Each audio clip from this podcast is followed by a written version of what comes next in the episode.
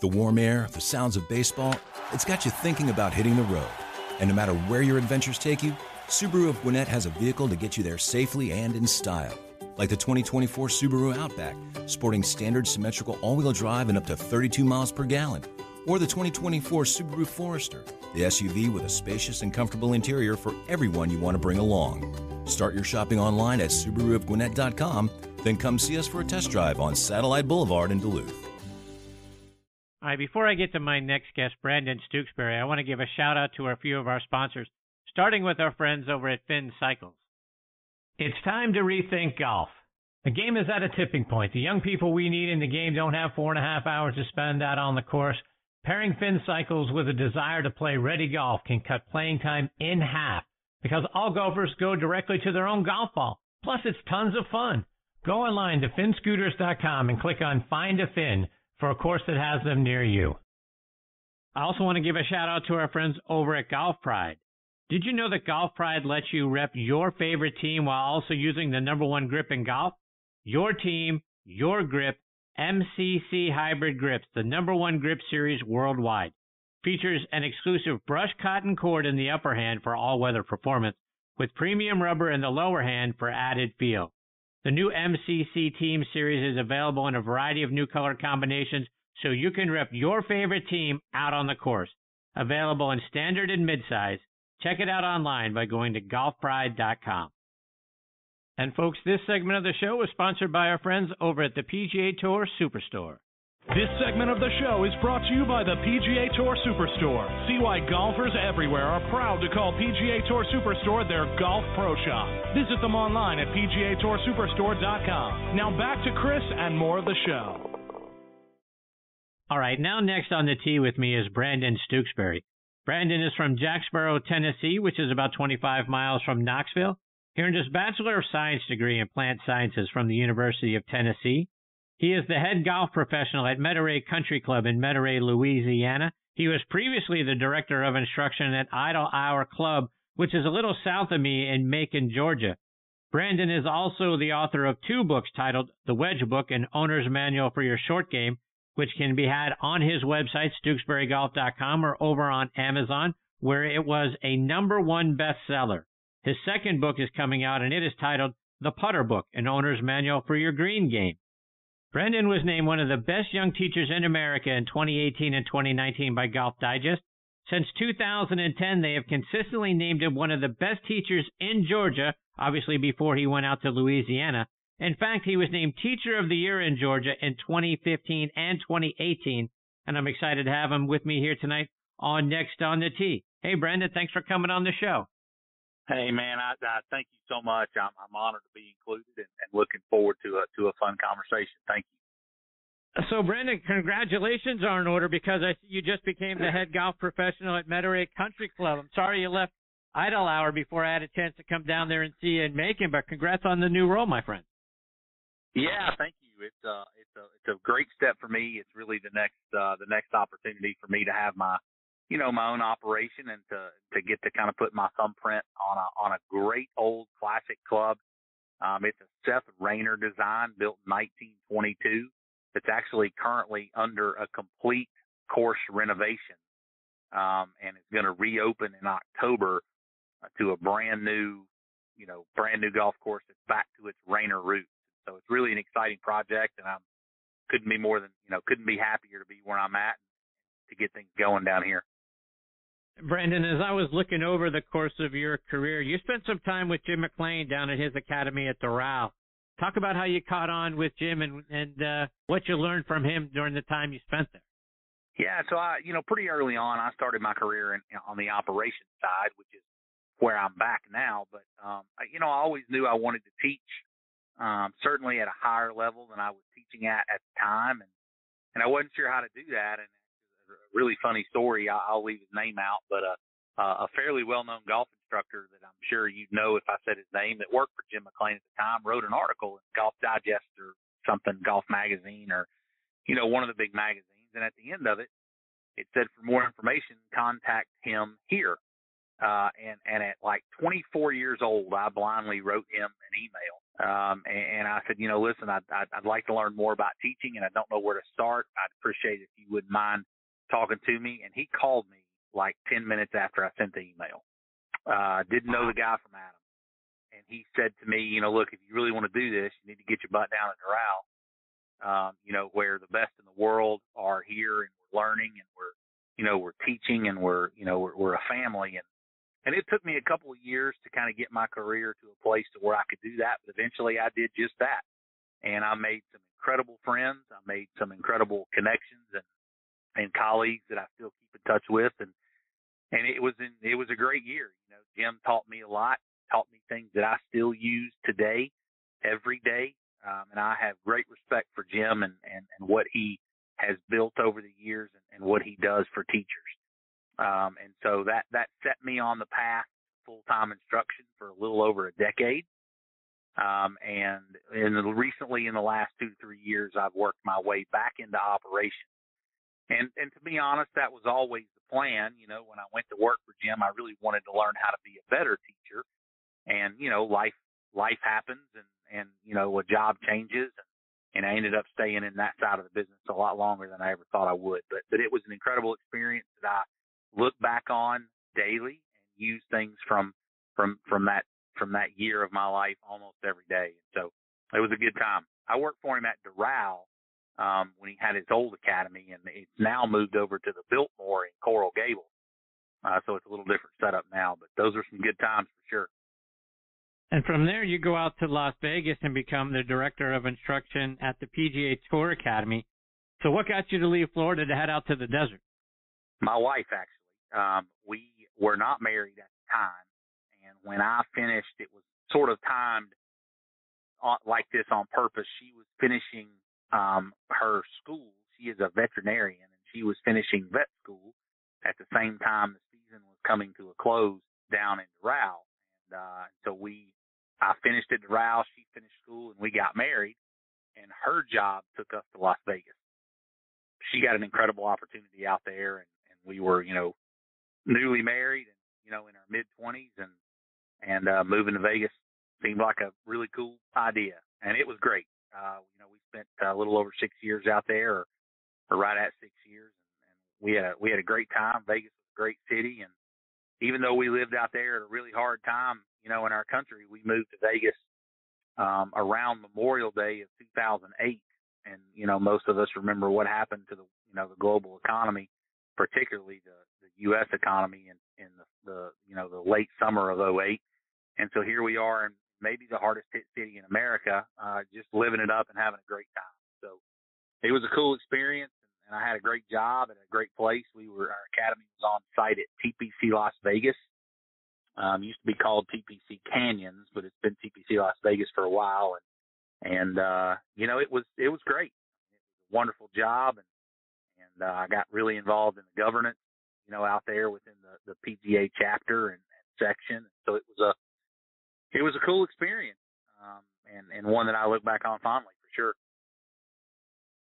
And Brandon, I have to imagine playing the game in Las Vegas is a whole lot different than playing the game in South Florida. You go from a sort of a wet, humid climate to a very dry one.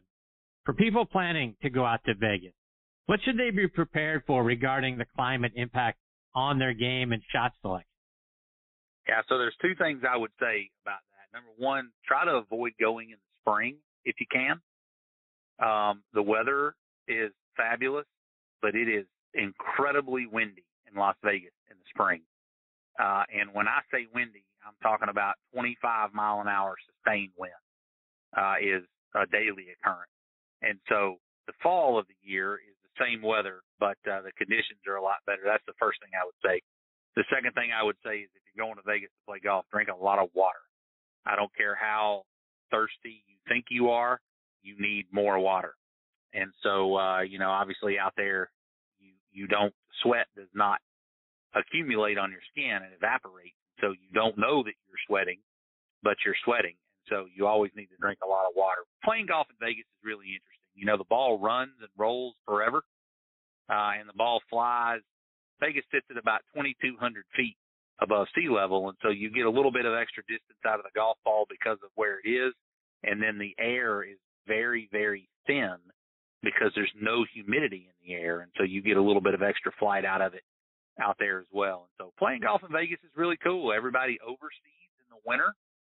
And so you can play in the, you know, in the summertime and it be Bermuda grass. And then by the time October rolls around, you're playing on ryegrass, which is a really neat, you know, contrast. Uh, and so, you know, I had a, I had a great time out there and golf is, most people don't believe me when I say this, but golf in that city is not particularly very big. The golf market is not very big, but, but man, the golf courses they have out there are, are really special and, and, uh, and, and, and some great facilities. So it was, it was a, a good few years that I look back on, um, and, and smile. Brandon, I want to talk about your book, The Wedge Book, and we talk a lot about the short game on this show. But what are some of the things that uh, our listeners are going to learn when they pick up that book? Yeah, so I'll tell you a little bit about why I wrote it back now, I guess almost six years old or a little over six years old. I tried to get better at teaching short game.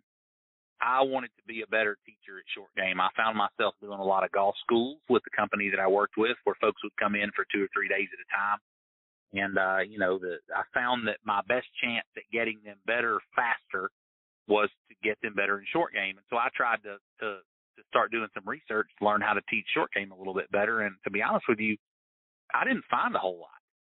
And there's still not a lot out there. You know, there there are some good works for sure, but but compared to the information that you find on full swing, you know, there's just not a lot of information out there specifically about short game. And so I, I, I read what I could. I traveled and I watched golf instructors and I shadowed people and you know, and I learned what I learned and, and eventually it just got to the point where I thought, you know, I, I, I want to share this because, you know, I have this way of doing it and I have this way I've learned to teach it by some of the best in the business and, and there's just not a lot of information out there. And so I saw an opportunity and I, you know, I wrote a book and the book ended up being a little over a hundred pages. You know, it, it wasn't, uh, it was it was never meant to be, you know, this detailed, you know, deep dive into short game. It was meant to really be a fifteen thousand foot view of of what it's like to to start right on the edge of the green and work your way back out to about forty or fifty yards away.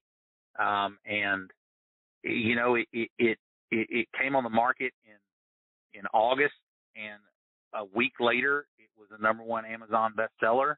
And I checked three days ago, and it's still sitting at number one six years later in its category. And so I was blown away by its reception and by its success. I never expected the book to be that popular, but uh, but it, it's been really awesome. And, and and the success of the Wedge book is really why I pivoted and, and decided to write the second book. That was never part of the plan, but but I felt like you know I had a similar opportunity in the world of putting, and and thus the putter book was born. But but the wedge book was a cool step for me. You know, I mean, it it it made me an author. It made me a best selling author, and it gave me a lot of credibility in in our business. Um, you know, and and and it was a really neat experience. I, I appreciate so much my co-writer Matt Rudy and and Tim Oliver who did the, the graphics for me, and it just it was a really special project for me that that turned out way better than I ever expected it to. Brandon, I want to pick your brain and get some short game tips starting really with bunker play. I'm a terrible bunker player. I always try to, you know, keep speed in my swing and propel the ball out of the bunker, but I either thin it way over the green or I hit it fat and the ball stays in the bunker. And I saw your video on bunker shots on your YouTube channel. Fantastic stuff. And one of the things that I like that I really never saw or heard anybody talk about before was when opening the face of our, whether we're hitting a sand wedge or a lob wedge, to have the grooves face your uh, front, your lead foot, your lead toes, and pointing back towards that. I, I'd never heard anyone sort of draw that line for us. Talk about how that can make us more successful in getting the ball out of the bunker. Well, I, getting a ball out of the bunker is all about managing low point. Uh, an easier way to say that would be managing where the club hits the ground. Um, and that's nothing really new because we have to manage where the club hits the ground if we're hitting a wedge shot out of the fairway too. As a matter of fact, we have way more ability to miss our spot in a bunker and still have some success than we do when we're doing it out of a fairway. And so people get kind of scared of bunker shot um, when it really should be the opposite. that I really do believe that a greenside bunker shot might be the easiest shot in the game. And, and I'm not downplaying its challenge, but relative to hitting the same shot out of a fairway lie, you can make some mistakes out of a bunker and the ball will still come out and end up on the green. So, um, you know, the, the, the groove to the big toe, you know, was just something that, that, that ended up being easy for me to, to relate to people. You know, people always ask you, well, how much is too much or how much is enough? And, and you know, really opening the face is all about presenting the bottom of the golf club a particular way to the bunker that allows you to take advantage of the, how the sole of the wedge is designed. Um, you know, bounce has become a bit of a buzzword, but that's exactly what it does. It exposes the bounce and sort of puts you in a position to use the sole of the wedge in a, in a you know in a favorable way. That the more you open the face, the more bounce you expose, but there is a point where you can go too far, and so I just felt like that was a, a great way to explain it if you just take your stance, if you just open the grooves until they point at your big toe, that's usually pretty safe. Um, and so uh, it's interesting to hear you say that. I, you know, I'd never, I'd never realized that that was, uh, you know, wasn't something that was floating around out there, but, but it seemed pretty easy to me to, to, to talk about it in the video. And so, um, you know, bunker shots can be, can be problematic and can, be really, you know, uh, scary to people, but they really don't have to be. You just have to do a couple of things right. So let's back up a little bit and staying in a bunker. What about fairway bunker shots? What tips can you share for how we can make clean contact and get that ball out? Yeah. So so here's what I would tell you: you have the ability to make clean contact hitting a seven iron out of the fairway, then you have the ability to make clean contact out of a fairway bunker. Because at the end of the day, that shot really isn't any different than a shot out of the fairway. Out of the fairway, we're still supposed to hit the ball before we hit the ground with the club.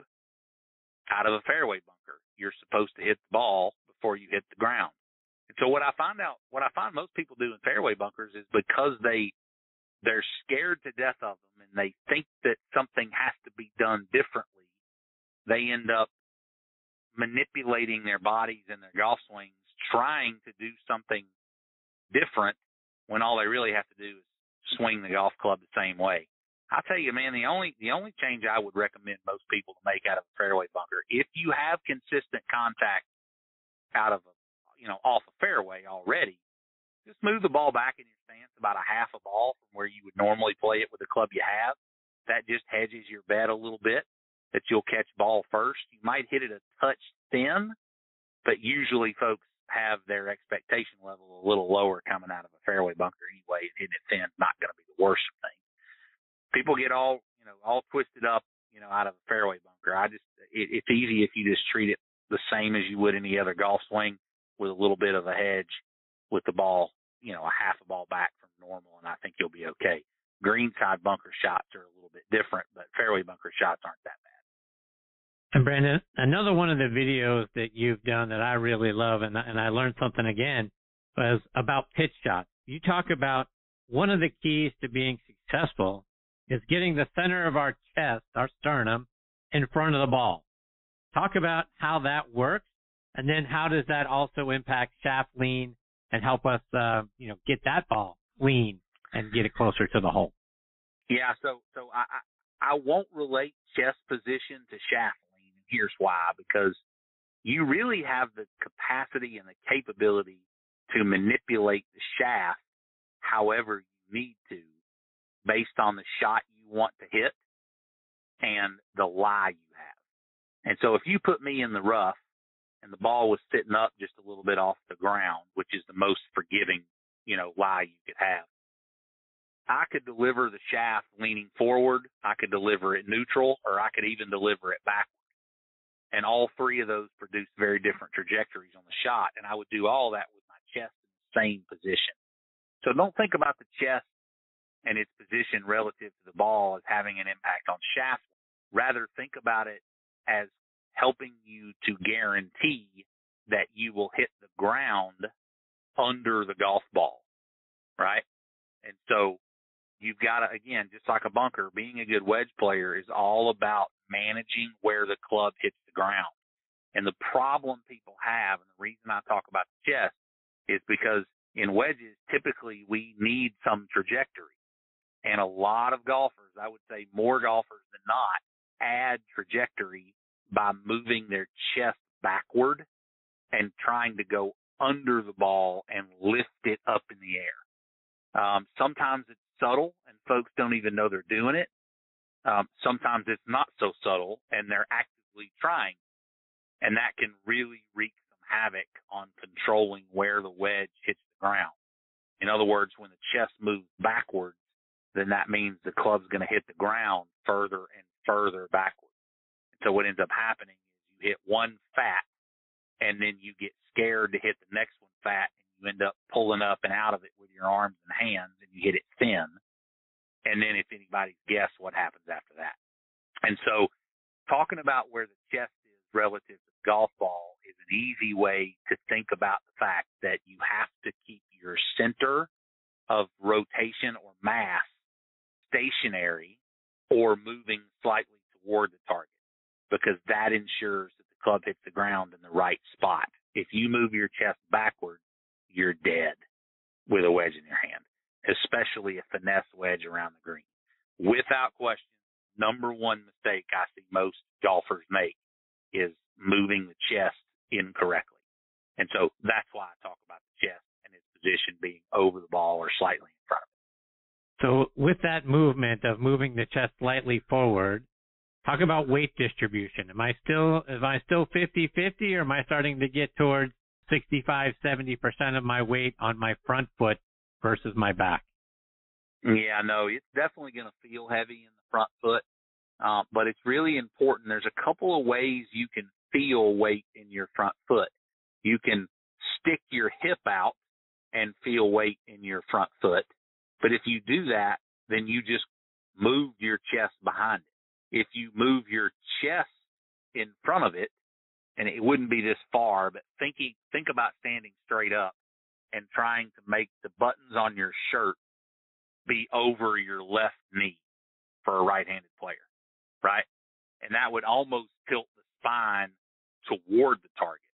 You would certainly feel more weight in your left leg, but it would be weight in your left leg the right way instead of a very dangerous way if you stick your hip out. When you stick your hip out, your spine leans away from the target and your chest moves backwards. And so you'll definitely feel more weight in your front or lead foot. It's just important to understand how to feel that weight and why you're feeling that weight. It's because your center, I would call it your upper center or your center of mass, which usually is around just a bit above your belly button, would be more in front of the ball instead of behind it. And if you think about it that way, yes, you have more weight forward, but it's because your center of mass is more forward. Hopefully. Let's talk about a couple of other things related to the, the sort of chip or pitch shot. First of all, you talked about lie a minute ago, getting in a bad lie, or if we're in a real tight lie. Does it matter? Because now getting your sternum a little bit ahead of the ball, does that help alleviate because you're going to catch the ball first and lie doesn't come into as big a play? Or do we have to be very careful about those types of lies and does that make an adjustment somehow and how we need to play that shot? Yeah, generally generally the condition of the lie won't change the technique much. You know, it, it can.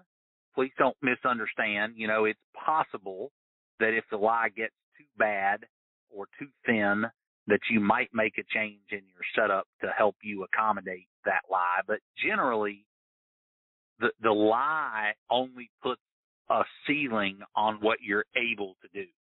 And what I mean by that is if the lie is very, very tight, then that reduces the number of options you have of things you can make the ball do. If the lie is very, very bad and it's in very deep rough, then that reduces the option of the number of things you can make the ball do in different ways. But it really doesn't change much about how you set up and play the shot. Let me give you an example of what I mean. If the ball's sitting down in deep rough, you're not going to be able to put any spin on the ball whatsoever. And it's going to come off the face very soft. So you have to hit it harder to make it go the same distance. And it's going to have no spin on it. So the only way you have to make a ball that's been hit harder stop faster if you can't spin it is to hit it higher. So you might change the way you play the shot because of the lie, but that really won't change the setup very much. Hopefully I'm making some sense, right? The lie you are. changes how challenging or not challenging the shot is, and it changes what you can or can't do with the ball because of what kind of lie you have. Let's talk club selection, Brandon.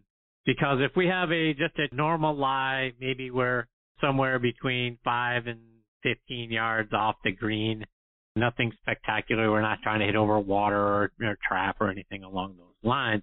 Do you have a club selection? Is it consistent? I'm always I'm always picking up either my pitching wedge or my sand wedge, or do you look at those based on the type of shot, back left pin or that sort of thing? Are you looking at a an eight iron, a nine iron, maybe a seven iron? Talk about club selection. No, 100% based on the type of shot you want to play. And so I, I encourage people to look at wedges as tools in a tool belt. And if you're a carpenter and you have a job to do, you're going to carry a tool belt with you. And when you get to the job site and see what you have to do, then you choose the appropriate tool. I would want people to look at wedges the same way. When you, you always want to choose the shot that best fits the situation. Okay, so in other words, the other way to say that would be the situation determines the type of shot that you play. People get people make some bad mistakes when they start choosing the shot or the club and trying to fit that into the situation. Then you start having to manufacture golf shots that you really can't hit very well with that particular club, and that puts a ceiling on how good you're able to be. And I, I to go back to my carpenter example, imagine a carpenter that came to the job site and he had one screwdriver and a hammer and one wrench. And then the other carpenter came to the site and he had a tool belt that had 25 tools. Which carpenter would you rather have working on your house? Right. And so I think if you look at it that way, as wedges, as tools in a tool belt, and then depending on what kind of shot you need to play, you choose the right tool. That's a much better way to look at that when it comes to club selection. Brandon, one more before I let you go, and we've talked about, or at least mentioned, your new book, uh, the putt on putting. Talk about some of the things that we're going to learn once we get that book.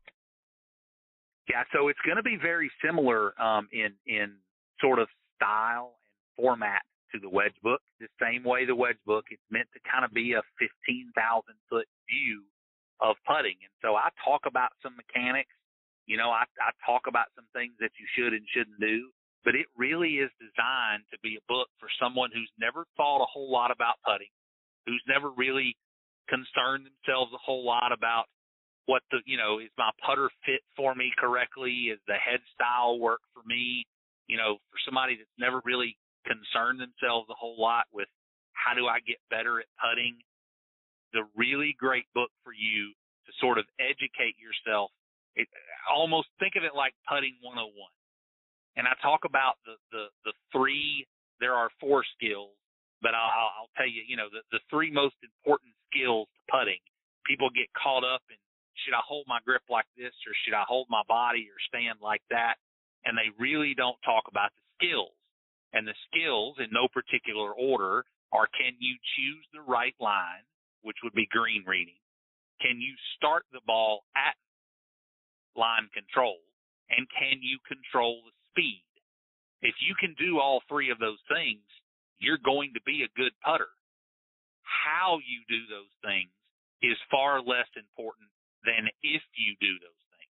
And so, so many people look at it the other way. They concern themselves with how to do something without actually knowing what they're trying to do. And so it's, it's putting 101, right? You, you know, if, you, if you've never really thought much about putting, You learn what's important to make a putt. You learn how club fitting plays a role in that. You learn some practice habits and some diagnostic tools to be able to to diagnose which of the three skills are most deficient. Uh, and it's just it's a really good guide for folks that have never really paid a whole lot of attention to putting. Um, and I can only hope that it ends up being as successful as the Wedge book did. But but hopefully that gives you a little bit of insight into the book and and and, and what it is. And you know if if you're interested in putting or putting's a weak part of your game, or, or you just don't know a whole lot about it, you think you want to try to get better at it, um, then, then I would recommend you pick it up because you're gonna you're gonna steal away. You know, you're gonna come away with stealing a couple of nuggets that that I know will help. You. When's the book going to be available? It's actually out. Um, it it, it oh, came okay. out just a couple of weeks ago, and so um, you can you can get it on Amazon. That's really the best way to get it. Uh, you know, you if you want a signed copy, um, I'm I'm happy to mail you. Uh, you know, you can reach out to me on my website, and I'm happy to sign a copy and drop it in the mail to you. Um, but Amazon is really the best way to buy it. Um, both are available. Uh, both the putter book and the wedge book are available in both paperback and digital versions. Um, and so, you know, Amazon's the easiest way unless you want it personalized, and you can just reach out directly to me, and I'll sign one and drop it in the mail. So, Brandon, let our listeners know how they can follow you on your website and then over social media and YouTube as well. Yeah, everything is under Stooksbury Golf. You know, it's a, both a blessing and a curse to have the last name of Stooksbury. You know, nobody knows how to say it or nobody knows how to spell it, but nobody else has got it either. And so, uh, you know, everything everything out there is under Stooksbury Golf. My website, my Twitter handle, my Facebook page, my Instagram page, YouTube, everything is under Stooksbury Golf. And so if you just went to Google and typed in Stooksbury Golf, you'll find me um, because there isn't another one out there. so, uh, you know, everything is that way. And, and I, I love to hear from people and, and get feedback from folks and have conversations. So please feel free to reach out to me on any of those mediums. Um, you know, even if it's just a contact on my webpage, you know, that email comes directly to me. Uh, I'm, I'm a one man operation. You know, I see and read all those comments. So I love to hear from, from golfers. I love to hear from folks who've read the book and, and uh, and and like talking about short game and getting better. So, you know, I'd love to hear from anybody that wants to talk.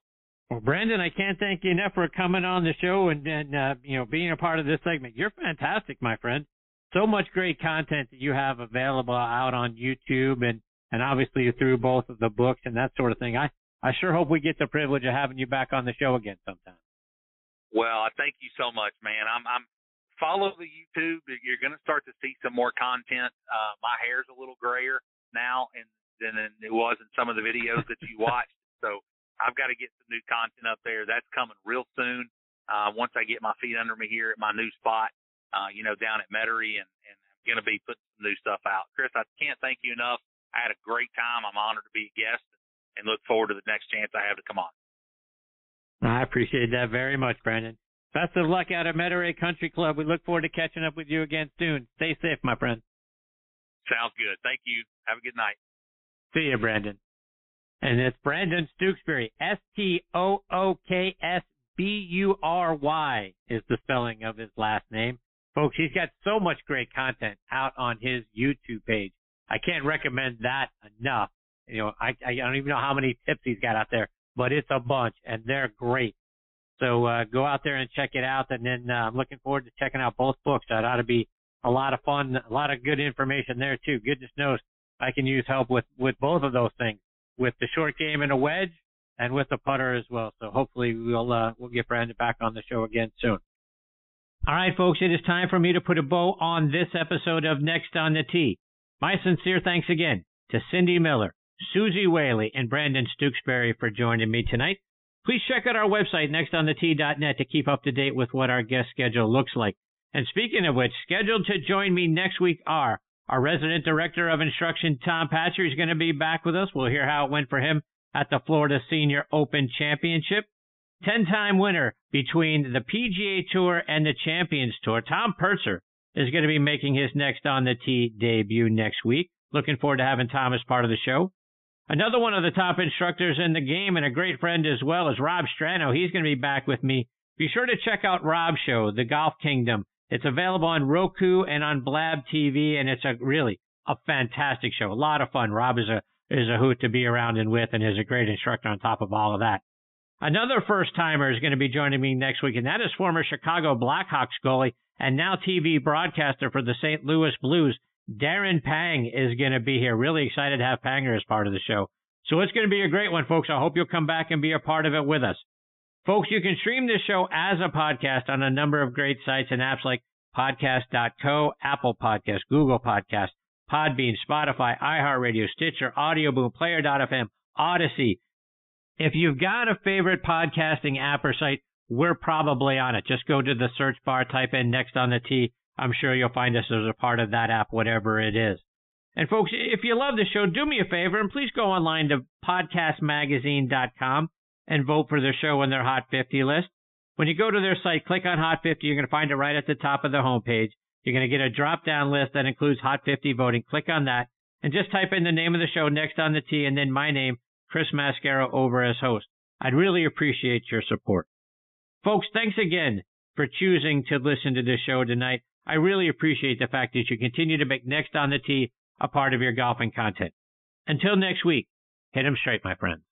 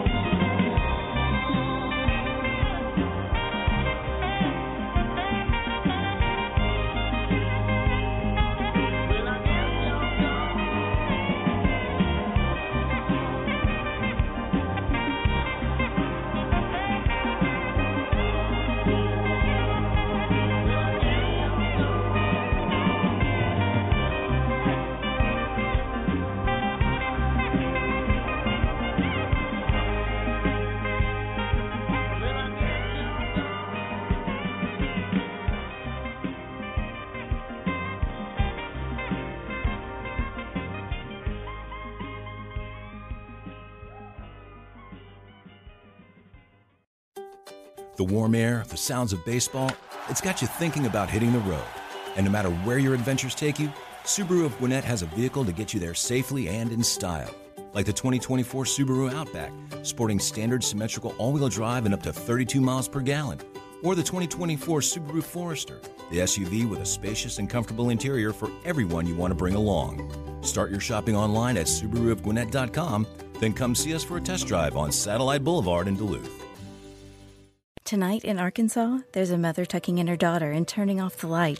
A business owner is burning the midnight oil. An at home dinner date is plating up possibility. And it's all happening under one roof. How? The power of a conversation, like the one John from Integrity Solutions had with First Horizon Bank about his vision for a sustainable mixed use building. Now it's not just words, it's life. First Horizon Bank. Let's find a way. Go to firsthorizon.com slash John. First Horizon Bank member FDIC. Hey Atlanta, Hudson Mason here. Is a new roof still on your to do list, but you've been delayed due to rising home service costs? Well, here's a fantastic solution from Accent Roofing Service zero down, zero payments, and zero interest for a full year. That's right, you can get your new roof now and start paying next year. Act quickly because Accent's incredible offer of 000 with a 12 month deferred payment option for a lifetime roof system isn't going to last long. Contact the craftsman at Accent Roofing Service today, accentroofingservice.com.